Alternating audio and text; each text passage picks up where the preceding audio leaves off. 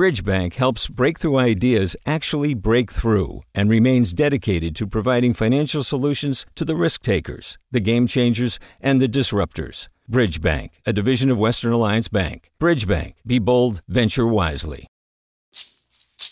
Hey, it's Glenn Washington from Snap Judgment. And if you love what you're hearing, and I know you love what you're hearing, please consider becoming a KQED member. You get special access to cool events, behind-the-scenes footage, and so much more. Plus, you'll sleep better at night knowing you did your part for the community you depend upon. It's in you. Please be in it. Visit donate.kqed.org/podcasts to sign up now. That's podcast with an S. Thanks. From KQED.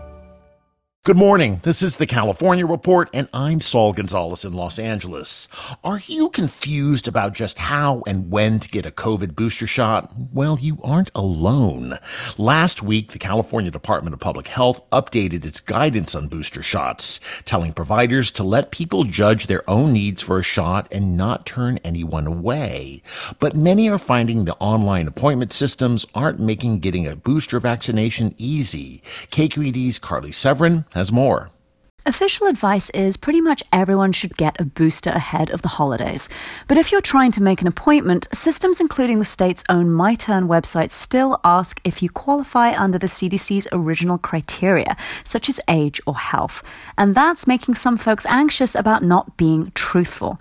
The state says MyTurn will be updated to reflect the new guidance by Wednesday.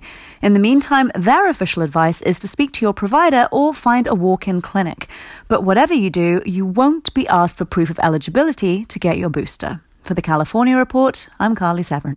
Stanislaus County is the latest county to lift its indoor mask mandate for those who are fully vaccinated. County public health officials there had required people to wear masks indoors, regardless of vaccination status, back in September. But they say improving COVID numbers are the reason for lifting the order. Health officials continue to urge the public, though, to get vaccinated. Currently, 61% of residents 12 and older have received at least one dose of the vaccine in Stanislaus County. U.S. Transportation Secretary Pete Buttigieg is scheduled to join Port of Los Angeles officials this morning to discuss the latest on the backups and supply chain delays. This comes a day after the port's executive director, Gene Soroka, announced he's postponing fines for shipping companies. The fines were going to be levied for letting shipping containers stack up at terminals. The so-called container dwell fee was approved last month as a way to help alleviate a backlog of ships that had interrupted the global supply chain.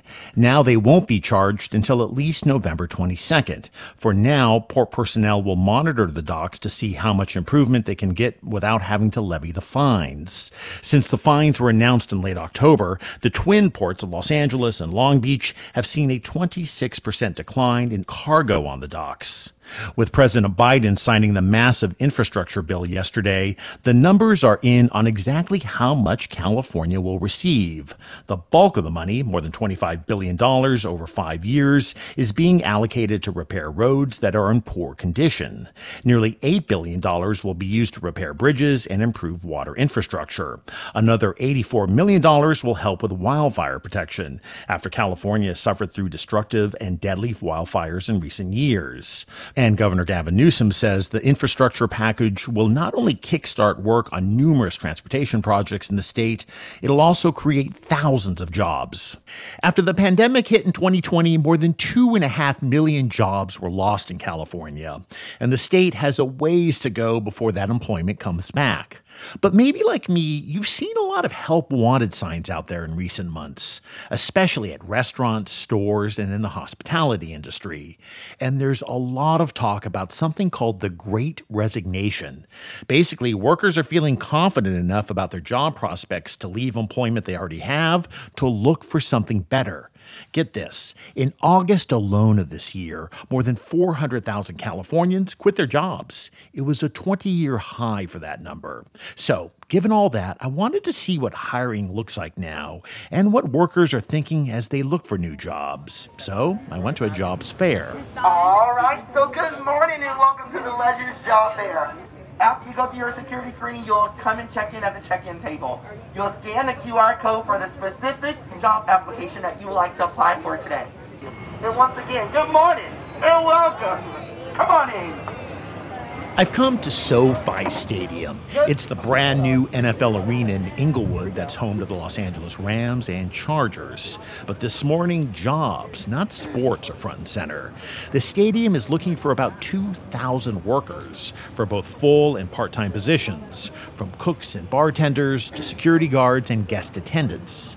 24-year-old Palestina Washington has come here with high hopes. She's currently a home healthcare worker, but is tired of the low pay and is ready for a change. What are you looking for job-wise right now? Just the next adventure. You know, each job is supposed to be something new, something uncharted, and I've never worked for a stadium. I would like to see what that life is like. And this is a great opportunity, too, because it's fresh. And it's screaming for help.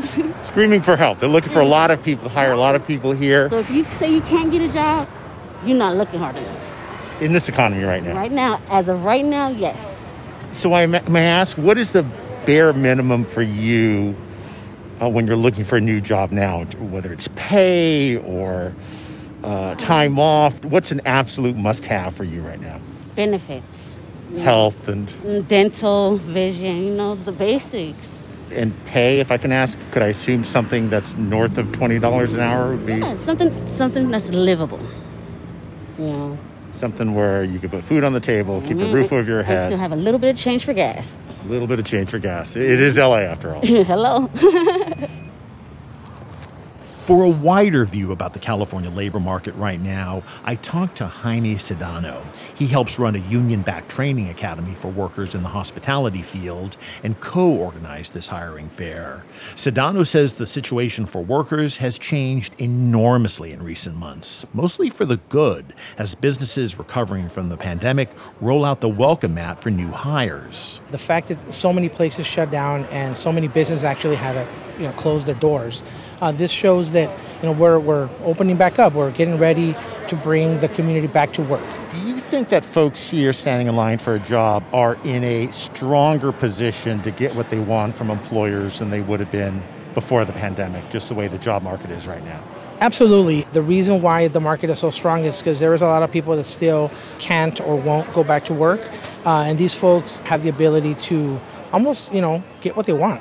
Because there's so many more jobs than people right now. They got leverage right now. Correct. And people who actually get a gig here, or who walk out of here, or will hear about a job that they can get here, will be paid from what to what, generally speaking? $16 and above. 16 up to $22. It really depends on the position. Some position, above California minimum. Oh, absolutely above California minimum. And that's kind of the norm now. And that is the norm, and especially working in a union environment with certain contracts, once you work enough hours, you do qualify for benefits also. But Sedano acknowledges that even with higher pay and more benefits, many Californians with new jobs will still struggle to get by because of the high cost of living in the state and growing inflation that's taking a bigger bite out of paychecks. And we'll note that California still has a fairly high official unemployment rate at 7.5%, and some studies indicate it's higher. But the people at this stadium jobs fair are hopeful that a new job, here or someplace else, will provide them with fresh starts. As she comes out of her employment interview, I run into Palestina Washington again and ask how it went. I think it went really good. I like what I was hearing. The people seem friendly. They seem like they want to teach you something more than what you know. So. And when do you think you're going to hear something back from them? They said within 2 weeks, and that will be my congratulations. Thank you for joining the team. Oh, so you could literally have a gig here within 2 weeks. Yeah. All right. Well, good luck to you. I really appreciate it. Thank you. Have a great day. Hi, it's Terry Gross, the host of Fresh Air. We bring you in-depth, long-form interviews with actors, directors, musicians, authors, journalists, and more. Listen to our Peabody Award-winning Fresh Air podcast from WHYY and NPR. Hey there, this is Brittany Luce from NPR's It's Been a Minute. KQED's podcasts like The Bay, Bay Curious, Mind Shift, Right Nowish, and more all tell the stories of the Bay and beyond with reliable, human-centered journalism. They aim to inspire, make you think, entertain, and expand your understanding of the place you call home. Here's how you can support podcasting at KQED. Showing your support is easy, and you can join Brittany in supporting KQED Podcast too at donate.kqed.org/podcast.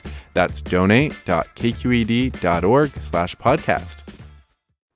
In the 1950s and 60s, the United States created its modern freeway and highway system. It was an engineering marvel, but it also brought pain and injustice, like when poor communities of color literally saw their neighborhoods paved over, forcing residents to move. A new investigation by the Los Angeles Times reports that kind of displacement still happens today when new infrastructure is built. I spoke with Times reporter Liam Dillon, who covers neighborhood change for the Times, about the new findings. So we have national data from the Federal Highway Administration that we analyzed that said more than 200,000 people across the country had been displaced by road projects over the past 3 decades. And what we found in the projects that we were able to examine, and we looked at 22 of them across 5 states, including California, of course, is that, nearly 2/3 of these projects had displacements that disproportionately affected Black and now Latino communities. And so these original patterns that we saw in the 50s and 60s in many ways are still being replicated to this day. And I assume with the passage of this massive new infrastructure legislation that looking ahead, there are concerns that even more of this could happen in the future. Well, that's the thing. U.S. Department of Transportation Secretary Pete Buttigieg has talked a lot about the racist history of highway construction and that it's incumbent upon the administration to sort of do something about that. And they tout that in the bill, $1 billion that was allocated or that's been allocated to sort of reconnect communities, what they call it, kind of tear down freeways and do things that aim to fix some of the harms that occurred a half century ago. However, here's the sort of the rub with that. There's hundreds of billions of dollars in that bill that is, mostly unrestricted that could go to state departments of transportation where they could use that to further expand the highway network and continue to displace more people. What about the argument, hey, it affects some people negatively, that's terrible. Right. Maybe they can get some sort of market value for their homes if they're living in homes or be resettled in new apartments. But what do you say to the people who say that, as terrible as it is a reasonable price to pay for expanding our freeways? So it's easier to get from point A to point B to point C. What about that argument? Right. And you sort of see this, well, as, this is unfortunate, but it's sort of the price of progress, right? Like that's the argument that's being made. The issue, though, is that, there's now a substantial amount of academic research that indicates that new road building and freeway widenings doesn't actually ease the congestion problems that they sort of are aimed to solve. And I think, obviously California or LA or Southern California listeners specifically would be aware of the Interstate 405 widening through Sepulveda Pass. 7 years ago, this was the, famed Carmageddon example. Right. Where they closed the entire freeway down for freeway expansion work. Right. To add a lane. Yeah, right. Exactly. And what we found, and I think drivers on the 405 know this very well, we're just within a year of completion, rush hour traffic was just as tied up. Right on the 405. And what happens is, when you widen freeways, it can increase traffic because it leads to sort of housing development along the fringes and encourages more vehicle trips. And so, this progress, I suppose, that's being touted in these freeway projects doesn't necessarily come to fruition. And so it adds another question about why we're asking families, and again, the families affected the first time and neighborhoods affected the first time, to once again sacrifice for solutions that may not ultimately solve the problems that everyone says they will. So what you're saying is you both eradicate neighborhoods and communities without necessarily solving the gridlock problem. Exactly. Again, that's Los Angeles Times reporter Liam Dillon. After leading the state through 2 of its worst wildfire seasons on record, CalFire Chief Tom Porter has announced he will retire before the end of this year. Cap Radio's Scott Rodd reports. In an email to department staff, Porter said he was retiring to focus on family, his aging parents, and himself. Governor Gavin Newsom appointed Porter in January of 2019. His tenure was shorter than previous department leaders, but Porter steered CAL FIRE through record-setting wildfire seasons driven by decades of poor forest management and climate change. He at times struck a somber tone about the state's wildfire crisis. Here he is at a press conference in August. Every acre in California can and will burn someday. Just make sure that you're ready when it does. As chief, Porter placed a greater emphasis on the need for fire prevention, including forest thinning and prescribed burning. However, the state has made inconsistent progress towards its ambitious goals. For the California Report, I'm Scott Rodd in Sacramento.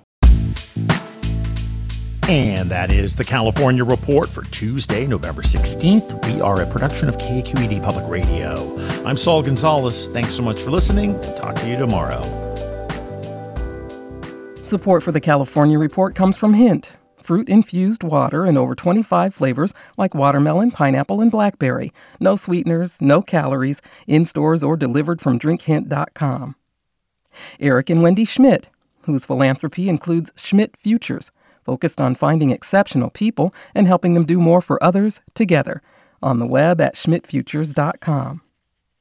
And the James Irvine Foundation, committed to a California where all low-income workers have the power to advance economically. Learn more at irvine.org. Hi, I'm Sasha Coca, host of the California Report Magazine.